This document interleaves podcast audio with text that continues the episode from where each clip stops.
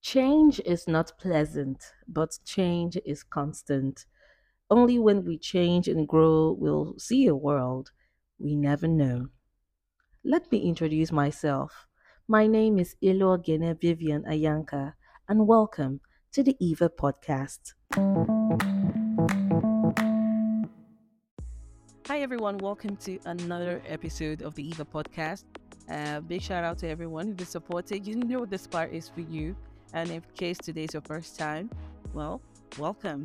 And uh, don't forget, you can follow the Eva podcast on all streaming platforms and Instagram at the Eva podcast. So I decided to title this episode as Reading the Room because, for obvious reasons, Nigeria is going through a phase. We're in total shock of the INEC results, the open, the daylight robbery of the mandate from uh, Mr. Peter Obi. And I feel like it's best that we address it by taking our time to take care of our mental health. And for this reason, I reached out to my friend Temitope Molingwa, who is the lead facilitator of A Foundation Africa. It's an NGO that delves into mental health services such as first aid and counseling. You can follow them on Instagram, Hay Foundation Africa. That's spelled H A Y Foundation Africa. And she shared some really helpful tips on um, dealing with post election anxiety. And that is what I'm going to read out alongside like a curated playlist that I had had to create one because to just deal with uh, everything that's been happening. And the first tip is for you to practice positive psychology. It says here that despite all of the negativity in the election, try to find some balance. Seek out positive stories and news because it's an, an, important reminder of the positive things in life and the strength of the human spirit. Very true. Uh, unplug. If following the news, watching the debate, or scrolling through social media is causing you stress, limit your media consumption. Give yourself permission to take a break from the news. Oh, and consider consider other activities such as you know watching funny videos or listening to music. Very true. And um, third tip here is avoid dwelling on things you can't control. When uncertainty strikes, uh, many people immediately imagine worst case scenarios. So break the habit of ruminating on bad outcomes by focusing on what you can control. Connect, connect with other people, and engage with supportive friends and allies. And if talking about the current issues is something you need to do, then talk about it, but don't dwell on it. Just move on. All right. So, according to Matthew Boland, some people are prone to catastrophizing, uh, which means that you know, someone just does not go on as they had hoped or expected, it's a it's actually a mental process in which individuals anticipate the worst outcome, even though the scenario is unlikely. So uh, another another point here is um, tip rather is seek perspective. This will help, uh, you know, approach your thinking differently. Oh, what will happen? You know, take your minds off. Like a really questioning or thinking about our thinking can help us work towards a balanced perspective and feel less negative emotion and stress. And yes, this one is important. Be present.